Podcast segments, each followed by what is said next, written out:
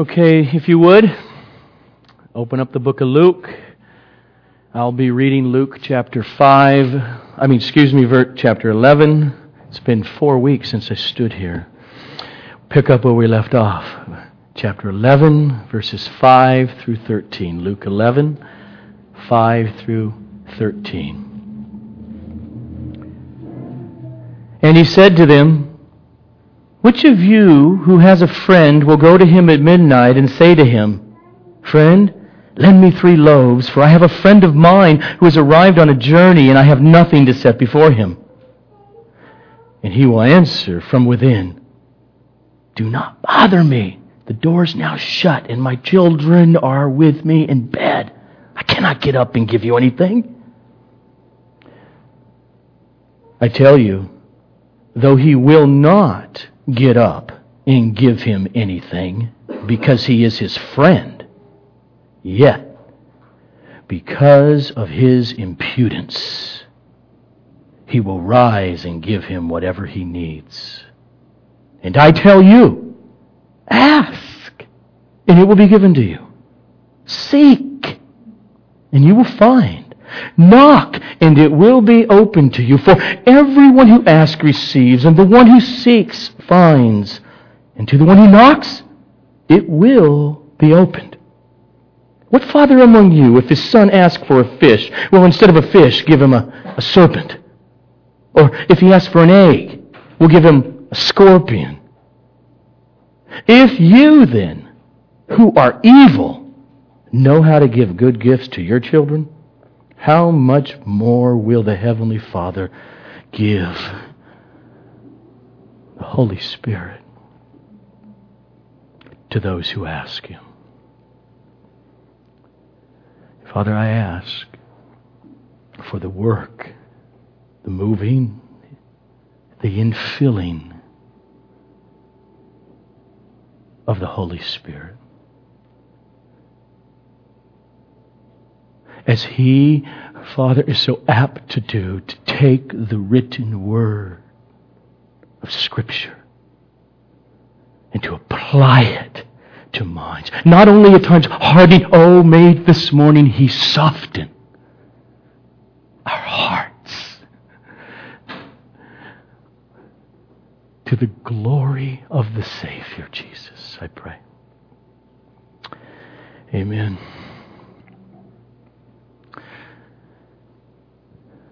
coming to the wonderful truth of God's sovereignty, of His sovereign will over and in all things and all events, often leads many Christians into unbiblical, seemingly logical,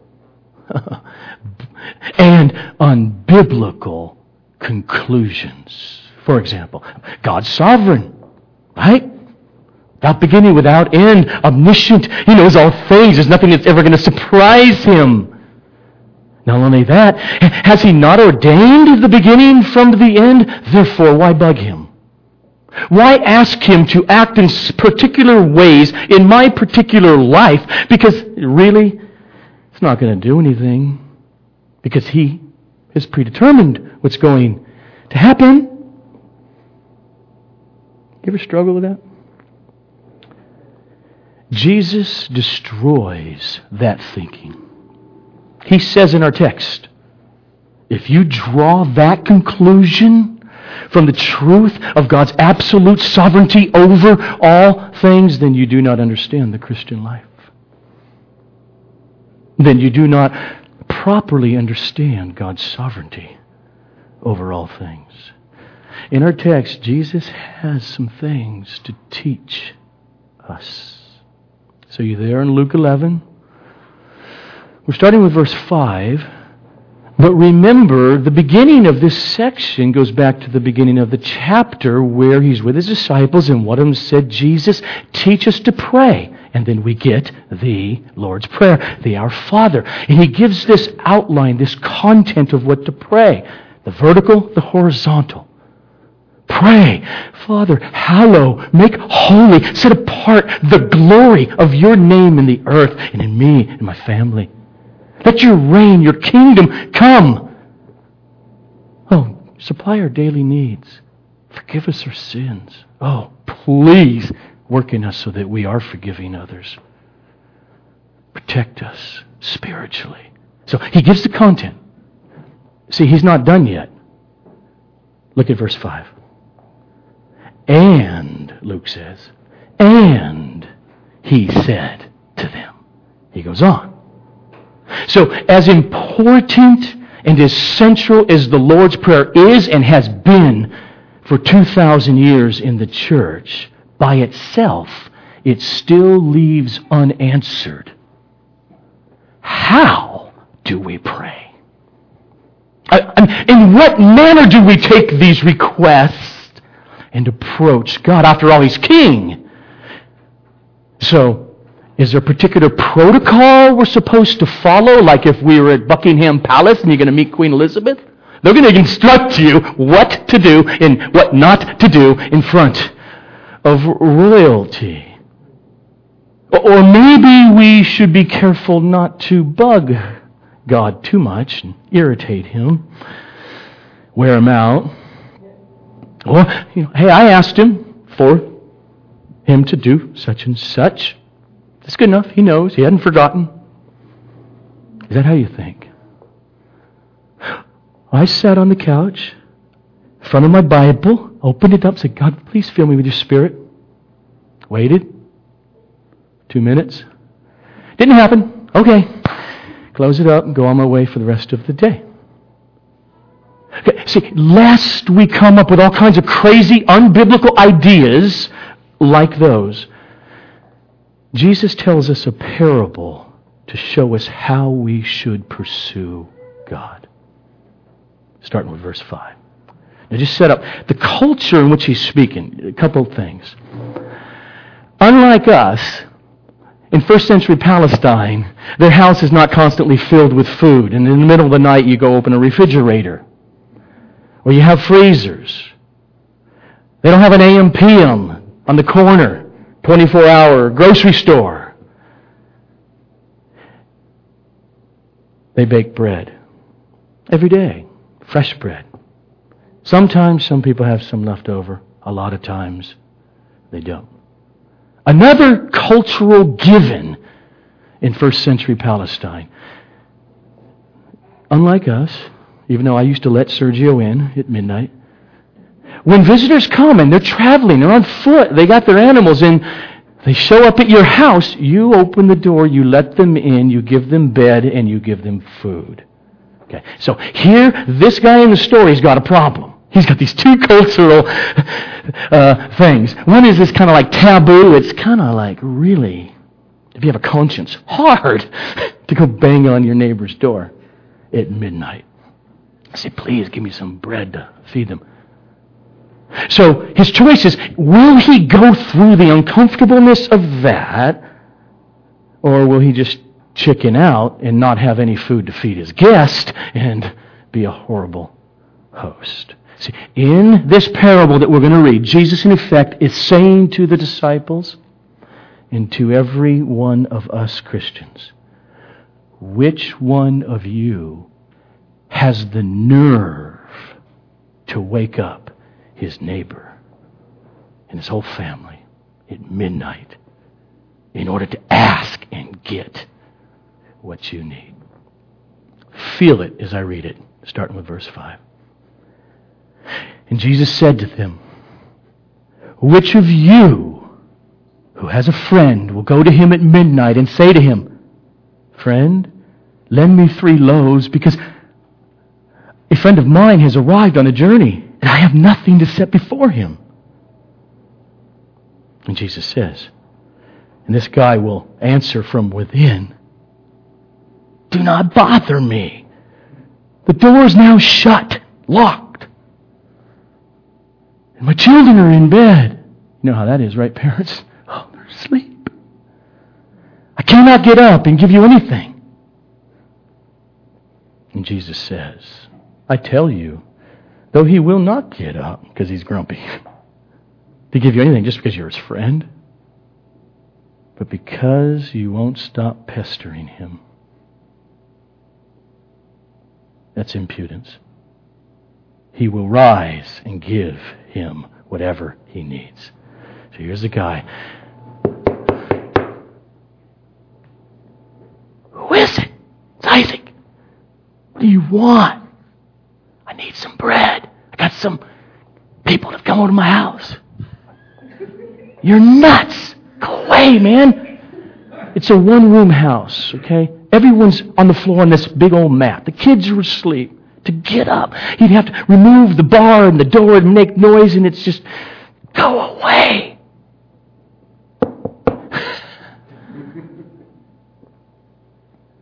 that takes a lot of nerve to do that to your friend, to your neighbor. And that's the point. Verse 5, see it? Which one of you who has a friend will go irritate him at midnight like that because of your need is so great. So, so this guy, according to Jesus, finally he realizes he ain't going away, Isaac. So he says the fastest way to get to sleep is to get up.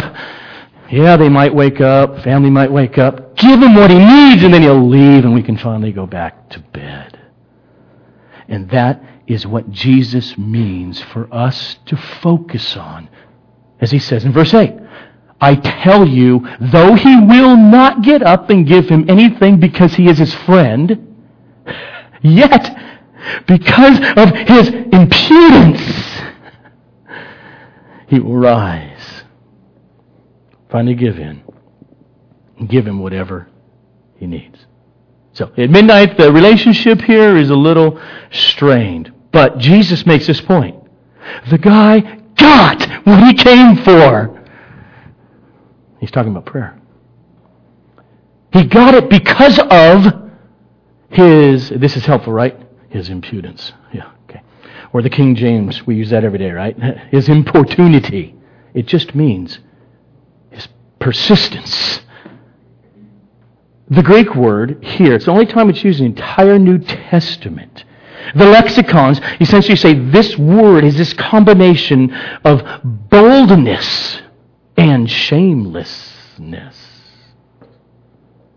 The man got what he wanted, in other words, because of sheer, shameless nerve. What's your point, Jesus? His point is disciples. When you pray, be like that. Be bold. Don't let any type of cultural shame, I mean, I shouldn't approach God this way, this persistently. Don't let that come into play with your needs. You see it there in the text? Don't, don't misread the parable. The parable is not in order to compare the grumpy friend at midnight with God. That's not the point at all. The point is to compare the friend who needs the bread with the disciples, with us. He's saying, when you pray, Father, hallow your name. Let your kingdom come. Give us our daily needs. Forgive my sins. He says, be persistent. Be shameless in it. That's the point of the parable. It's not about God and this grumpy neighbor. God's never grumpy. He never sleeps. He doesn't get woken up. His point is, this guy's going to get what he needs because of his persistence. With his sinful friend who's begrudgingly given it. How much more? If you're persistent, well, your Father, who is never begrudging, is utterly willing, will give you what you come for. Okay, now having made that point, in his story, Jesus now applies it very directly in verses 9 and 10. Okay? There's the parable. He made his point, and he goes on and he says, I tell you, ask. and it will be given to you.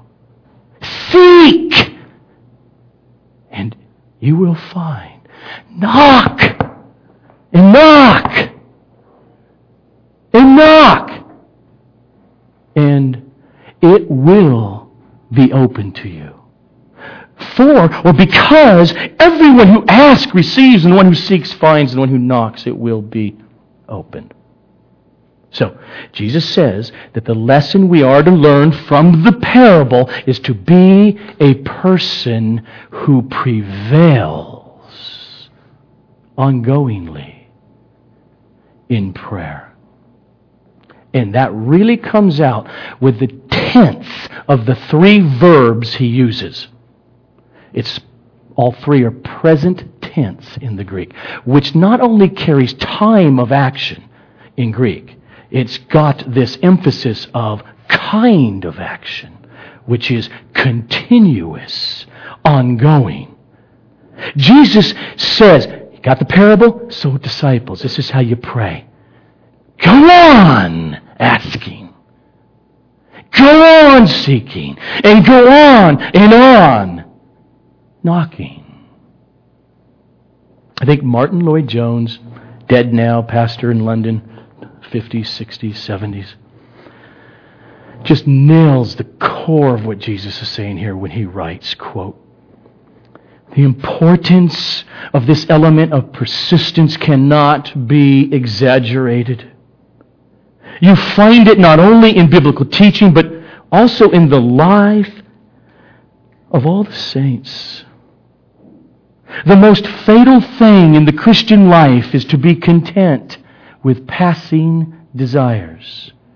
If we really want to be men of God or women of God, if we really want to know Him and walk with Him and experience those boundless blessings which He has to offer, we must persist in asking Him for them day by day. He goes on. We have to feel this hunger and thirst for righteousness, and then we shall be filled.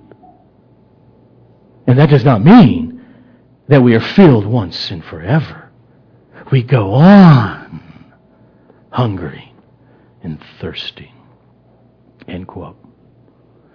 In our text, the point is that Jesus is not calling for mere formal prayer. Got it right? Say the words, Our Father who art in heaven, hallowed be thy name. He is calling also for a particular attitude in our praying. It's baseball season. Little League baseball season. And if you don't know it and you got a bunch of kids, it's about the snack bar. There's a difference. Dad, can I please have a dollar to go get some more candy? That's not how to do it. And Jesus saying, don't do be indifferent like that. Be like the kid. Please, I have another dollar? I want to get a, what are those suckum pops? Ring pop. Okay, yeah, we, uh, yeah, yeah, yeah. He says, pester, seek, plead, keep doing it. Okay, why? Uh, let's just think theologically for a moment. The Christian life at its core is clear in Galatians, clear in the book of Romans, clear throughout Jesus. it, it is, you don't start by faith and then, okay, now I'm up to it. Okay, I did faith now. Okay, I believe in Jesus. Now I'm about working.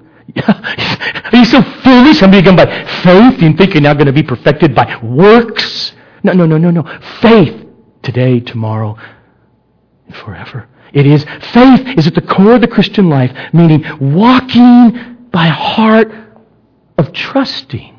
That's what faith means. Trusting Him. Trusting His promises. Like the promise we have here, in myriad of them in the Bible.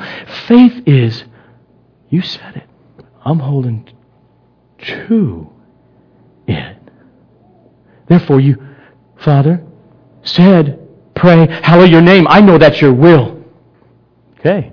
Again, hallow your name. Start with me. May your name be lifted up and seen more perfectly for what it is. It's holy through my life, through my family's life, through my church's life. Oh, may you hallow your name and my unbelieving neighbors. Save them. Let your kingdom come. It's your will, I know, and you keep asking Him. Because that persistence points to the essence of your faith. If you don't believe He means it, you won't keep asking Him. Jesus says, don't stop. Let me say it this way.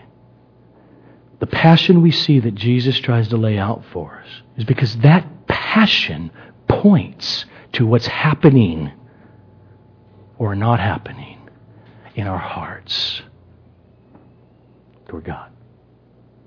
But I don't feel like talking with God and enjoying Him. Exactly. That's why Jesus says, ask. Go on asking, go on knocking, and as you obey Him, you will find your heart starting to mirror that passion. Praying, keeping on.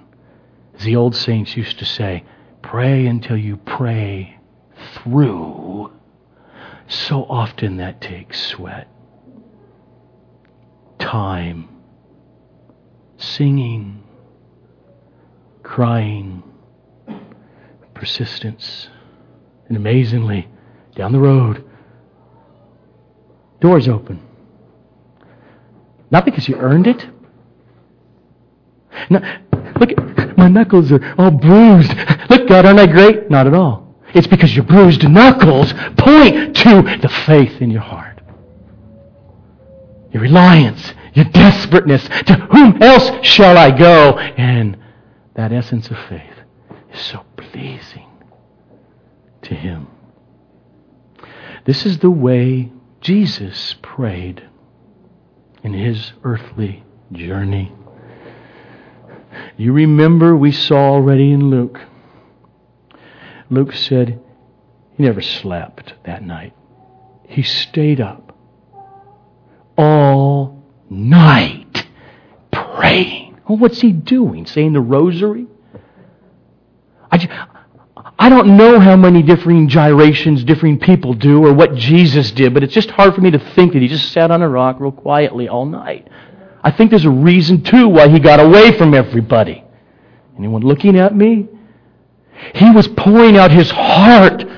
This was the night before he named the twelve apostles. Later in Luke, in the Garden of Gethsemane, while Jesus is asking, seeking, knocking, that kind of praying produces in him that night sweat, like drops of blood falling from his body. So, I, look, I think the larger the Christian groups, there's some kind of protocol that just seems wise at times. But when you're with your one special friend or two, or, or and particularly by yourself, I think there's a place to get rid of being tamed. Just be real. Ask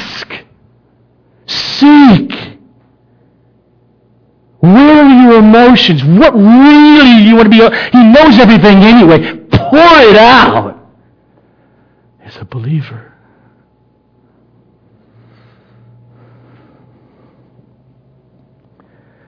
And as he says, keep going. You remember Hannah? We named one of our kids after her. She was desperate. She's barren. She wants a child. And there's Eli, the high priest, and Hannah would come to the tabernacle and she'd pray. Something about Eli says, this woman's drunk. I think it means she wasn't merely just going like that. Chapter 1 of 1 Samuel, starting with verse 14. And Eli said to her, How long will you go on being drunk? Put your wine away from you. But Hannah answered, No, my Lord, I am I'm a woman troubled in spirit. I have drunk neither wine nor strong drink, but I have been pouring out my soul to the Lord. David, in praying, worship praying, one day was so thrilled with God, decided to dance publicly. Embarrassed his wife. She's very angry about it. No more kids for her. But there's something about bold shamelessness there. But I got to still think that Hebrews chapter 5, verse 7 is still the best model we have. Where the Holy Spirit says through the writer, quote, In the days of his flesh, Jesus offered up prayers and supplications with loud cries and tears to him who is able to save him from death. And he was heard because of his reverence or his piety. And I don't think that means because he sat in a particular way. It means because his praying matched his heart. And I don't know what that, I can't imagine what that means to be sinlessly praying. There's a model. Now, Jesus isn't done. He gets more clear in verses 11 to 13. So, what father among you, if his son asks for a fish, will instead of a fish give him a serpent? The obvious answer is no one. Or if he asks for an egg, you'll give him scorpion. Obviously, no one. If you then, who are evil, yeah, we're all broken and sinful human beings, except for Jesus. If you then, who are evil, you know how to give good gifts to your children, the point he makes is, is so crystal clear because it's so ludicrous. Of course, we're not going to love our kids, protect our kids. Okay? Got it? Look how sinful you are. How much more, then, will your heavenly Father give you the Holy Spirit to those who ask Him? That's his point. The how much more. It's an argument from lesser to greater. We can all relate, mothers and fathers, and even if you're not, common sense, we can all relate. Of course, yes, I'm not going to give him a scorpion. He wants you to take this into the prayer closet with you. How much more then will God your heavenly Father, through Jesus Christ, give you not just good things, the Holy Spirit. See, notice he didn't just say, as you come and you ask for more and more candy and ice cream and all that, well, God will just, you know, of course He's going to give whatever you want. You wouldn't do that. He says, as you know how to give good things, to your children. Implication God knows how to give you exactly what you need, what is good for you. And this is where it really bugged me looking at the text this week. Why it just seemed out of the blue. Come on, the flow is you know how to give good things. You ask. God knows how to give good things to you. And out of the blue, He says, He'll give the Holy Spirit to those who have. I'm just, why is that? I just couldn't follow the logic and just working through that. How does it relate to the rest of the passage of knocking and keeping and going on. So, let's work slowly through it. See, the flow is be persistent. Keep on, keep on asking, seeking, knocking. Don't give up. Why? Because God's your Father. Much more than you earthly fathers will answer and give you good things. That's the flow. What's He doing? Because if He's going to, okay, if you're going to answer and give it to me, why am I keep on asking? Okay. okay. You feeling it? Okay. So, here's my, I got two main things. Here's the first. Jesus knows Satan's main ploy in all believers' lives. Satan's main objective is to get you to not trust that your Father is good to you. That's the first sin. That, that's a sin in the garden. Eve, no, no. God said you can't eat of that tree here because he knows he doesn't want you to be like him and that happy. He's hiding from you, Eve, something good. And she bought it. And we all, with Adam, fell. It's at the core of what he does. You've been praying for two weeks about that. Has he answered yet? He's good, huh? Okay. That's what Satan does. Or he just adds the perennial ones.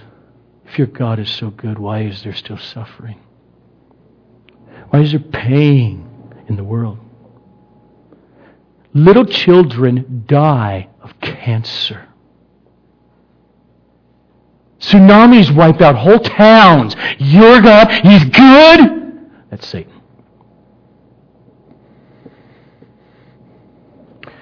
You think about it. One of the guys standing there that day was named James, John's brother, son of Zebedee.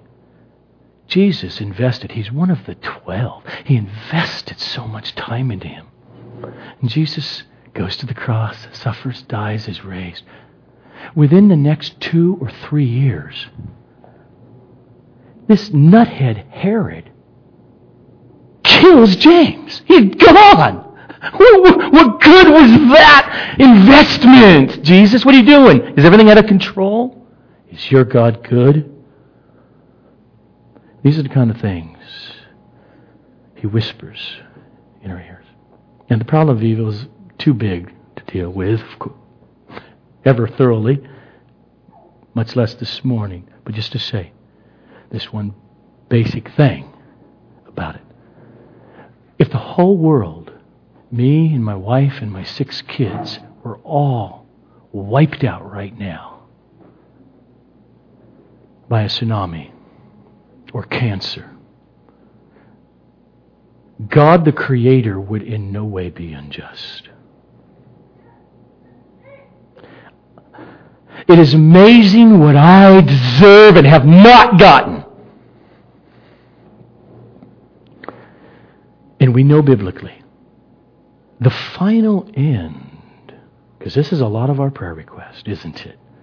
The final end of suffering and evil, we know biblically is not yet. But that end is coming. It's coming when eternity dawns with the second coming of Christ. But we know until then, in God's sovereign providence, He allows it. So, what I want to do, if you have a Bible, I want you to turn for a moment to Romans 8. And I want you, here's Jesus. How much, how much more, come on guys, how much more will your heavenly Father give you such good things, what you need? So I want you to listen as I begin reading in chapter 8 of Romans, verse 32, of how much more the Father gives good things to his children. Paul writes, He, the Father, who did not spare his own Son, but gave him up to become a human, to die, to be slaughtered and punished for our sin. He gave him up for us all. How much more? That's what he means. How will he not also by him, with him, because of him, Christ, graciously give us all things? Now just go on reading. Who shall bring any charge against God's elect? It is God who justifies. Yes. Do you understand? Oh, I can't go there right now, but that's the core of the gospel. Dirty sinners like me who deserve an eternal hell have been awakened to Christ. And I've been justified. He's wiped away my sin. He's taken this perfect human life of Jesus and he says, That's what I put to your account. I'm justified. Who is there to condemn? There really isn't anybody.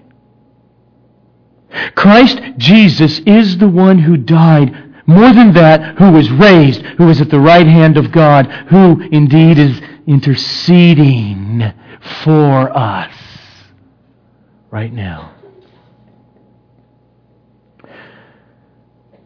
Who shall separate us, therefore? Who shall separate us from the love of Christ? Shall tribulation or distress? Aren't these the things that motivate our prayer lives? Or persecution? Or famine? Hungry and there's nothing to eat. Or nakedness? Or danger? Or J- James, son of Zebedee, a sword. Now, he, now he goes on. His point here isn't, isn't it great that you don't experience that because you're a Christian? It's not his point at all. His point is because you're a Christian, you may experience more of it. And his point is he will give you everything that you need. And this life is just a vapor. Nothing, nothing shall be able to separate you from the love of God that is in Christ Jesus. Life, death, angels, principalities, things present, all the future, things to come, nothing is what he goes on to say. Okay, so my first observation then, Jesus, how does all this fit together? Is that what we just have seen here? That's the biblical worldview. That's the biblical worldview that Jesus himself knows and is tenderly inserting this deep sense of security for our prayer lives. How much more? God will much more give you the Holy Spirit. Why is he doing this? Because in this life, and with the trials of this life, and in our yearnings and prayer and our crying and our screaming at times and our singing, you cannot continue which is what Jesus says to do. Keep on going. Keep on. You cannot continue if you think that God is like a, a running back who's stiff arming you. Trying to get to him and he keeps pushing you away and he doesn't care. So Jesus is saying it's not, it's not true. Not true. True. Now, that's first. Here's the second thing. Okay. Hold that hopper there. That's, that, that's the biblical worldview that Jesus is speaking into. Now, but still, how does it all fit together here, verses 5 through 13? How does what he says here, how much more your Father, relate to what he told us about the prayer life? Keep on persevering and asking. Okay, you got to feel the tension? He gave examples. Your kid asks for an egg, what do you do? You serve him an egg.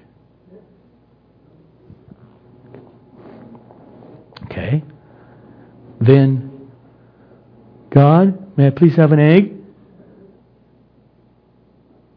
No egg. Still hungry. Please, can I have an egg? Asking and asking. I'm seeking an egg. Hello? Please, can I have an egg?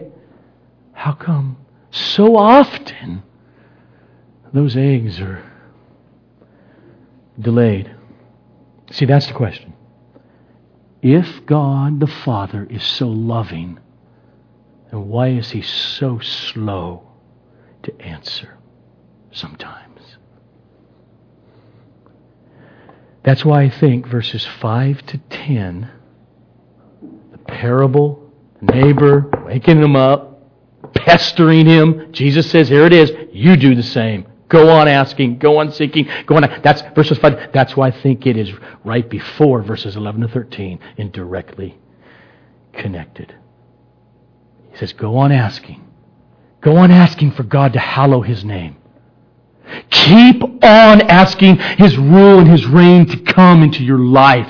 Keep praying for those loved ones, that person at work, for their souls to be saved. Keep on Keep on relying on Him for the food you eat and feed your family, your daily bread, and protection spiritually from the evil one. Keep on. Don't give up. Then He shifts to how much more will God give good things to you who ask Him? So, at this point, that causes me to conclude yes, Therefore, what this text must be saying is that our Father sometimes wants us to continue on praying. And we don't see what we wanted because He purposes only after long seasons of persistent prayer to grant things. Okay, then why? Why does he postpone the answer to so many prayers so often? I think the answer is implied right there in verses 11 to 13. Okay? Jesus said our prayer life, it will be like the guy going at midnight, knock, knock. Don't, don't leave. Keep going until you get what you need. So he says, go be like that guy. Then he says, our good Father, he will only give his children what's good for them. Okay. There you go.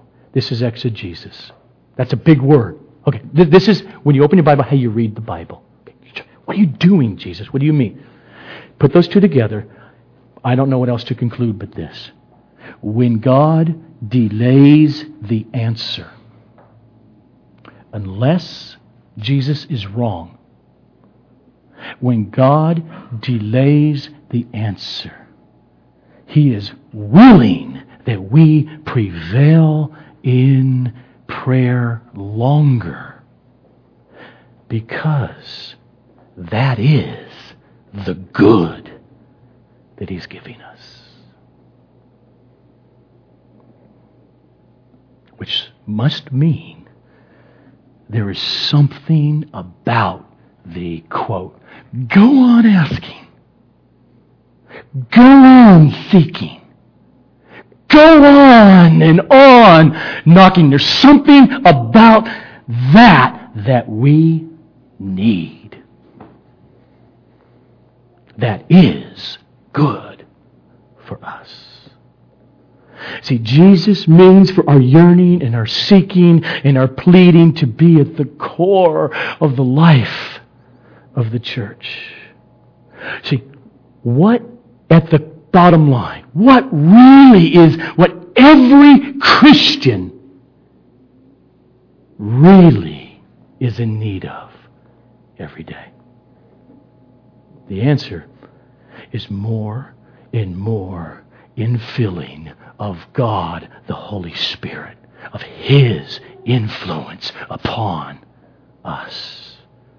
We are in daily need whether we're conscious of it or not. We're in daily need of walking in the presence of God. And that's the core of what Jesus is saying. That's why he ends verse 13. How much more will the Heavenly Father give as you're knocking? The Holy Spirit. Those who ask Him. It's no coincidence in the Gospel of Luke that he's already shown us in chapter 3, verse 21. While Jesus is praying, the Holy Spirit descended like a dove. Or that Luke will go on to say in book 2 called Acts, after 10 days of constant upper room praying, the Holy Spirit fell, was poured out, and filled them all. So when you feel discouraged because God seems so distant and not caring for your particular needs during your prayer time, then you are to know the Word, the truth of what we see here. You are to know and to trust Jesus' words that God is holding back, He's waiting precisely because you're pressing in. You're communing with Him. You're saying, Abba, Daddy, Daddy, please, come on. You're worshiping is at the core of what is really good for you. And He's too loving to deprive you of it. Much more may be happening in us and to us by our Father not immediately opening the door. So let's be a people.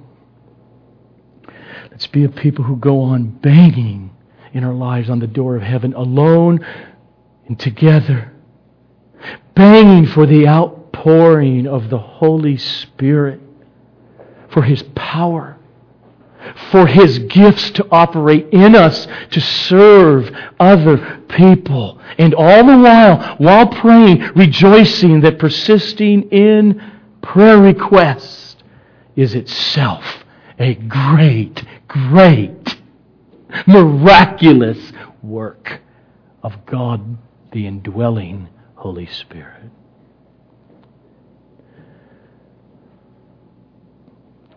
Father, would you work this text?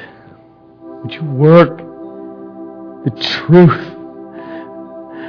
of what our glorious Savior said in us this week, this month? Would you cause us to be more desperate and fervent and persistent as a child is? toward their daddy, toward their mommy. Would you make us more comfortable to bang on your door?